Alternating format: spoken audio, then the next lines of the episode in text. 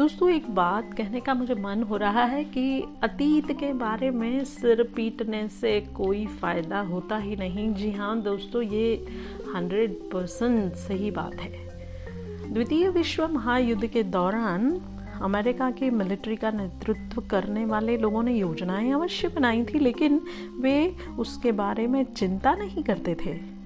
अमेरिकी नौसेना के एडमिरल अर्नेस्ट किंग का कहना है मैंने उत्तम हथियारों से सुसज्जित अपने सक्षम सैनिकों को श्रेष्ठ मिशन पर भेजा है और बस मैं यही कर सकता हूँ। एडमिरल ने आगे भी कहा था कि यदि समुद्री जहाज़ डूब जाए तो मैं उसे ऊपर नहीं ला सकता हूँ। यदि उसे डूबना है तो वह डूबेगा ही। मैं उसे रोक नहीं सकता हूँ। मैं आगे की समस्याओं पर विचार कर सकता हूँ, लेकिन जो कुछ हो चुका है, उसके बारे में सिर पीटने से कुछ हासिल नहीं हो सकता।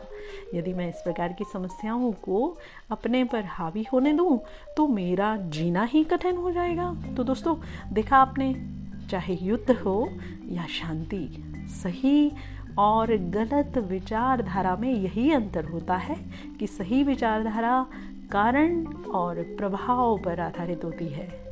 वह रचनात्मक पद्धति की ओर ले जाती है, जबकि गलत विचारधारा उद्वेग और मानसिक विघटन उत्पन्न करती है।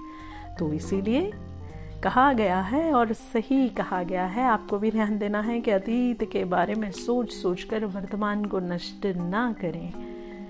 वर्तमान है, आज है, जो है, अब है।